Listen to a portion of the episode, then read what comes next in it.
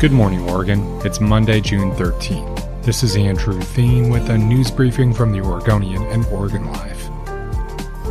It's not your imagination. It's been raining a bunch in Portland in recent weeks. According to the National Weather Service, it's rained more in April, May, and early June than at any point in recent history. In fact, it's the rainiest stretch of time during the late spring since the Weather Service started tracking precipitation back in 1941.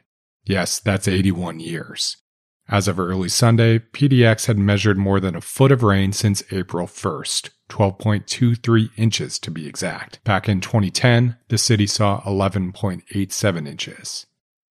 So we've already established rain is happening a lot, but that rain is going somewhere. And coupled with snowmelt, it's leading to a torrent in our major rivers. The Columbia River is expected to approach flood stage by Tuesday morning. The National Weather Service issued a flood watch for the Columbia in and around Portland and Vancouver, as the river was at 15.5 feet on Sunday and is expected to hit 15.98 feet by Tuesday. 16 feet is the official flood stage for the Columbia. It's the highest the river has been since April of 2019. The Willamette is also at the highest level in years. Portland closed parts of the East Bank Esplanade as a result. The Willamette is at 15.51 feet the highest point since March 2017. An Oregonian and Oregon Live reporter also saw flooding on the west bank of the river in southwest Portland, flooding out sections of the Greenway Trail. Emergency officials and weather experts urge people to avoid the rivers. They're big and filled with danger at the moment. The higher Columbia River levels will also necessitate more frequent and longer bridge lifts of the Interstate Bridge, so commuters need to be prepared to wait on Interstate 5.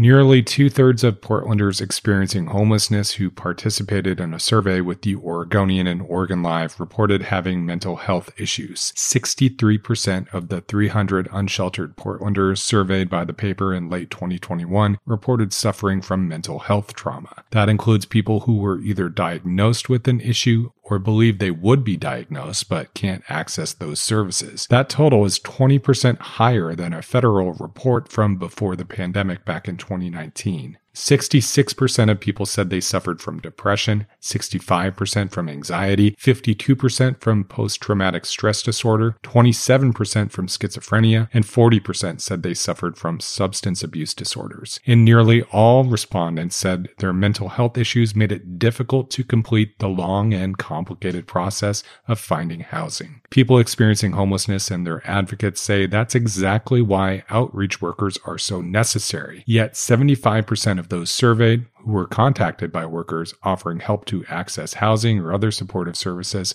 never heard back from them again. Finally, we know that a growing number of you listen to these flash briefings five days a week.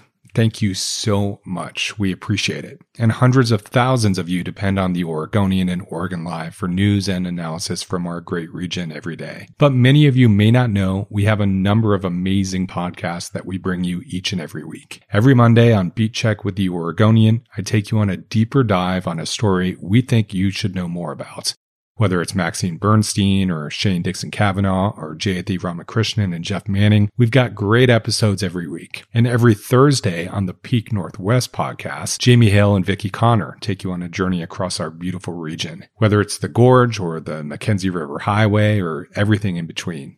Check it out. On the sports front, the NBA draft is coming up, so subscribe to Blazer Focused to hear Aaron Fentress and Craig Birnbach break down all things Rip City. You can listen to all of our podcasts anywhere you prefer or on OregonLive.com slash podcasts. Thanks for listening. You can support our local journalism by subscribing to Oregon Live. Go to OregonLive.com slash pod support.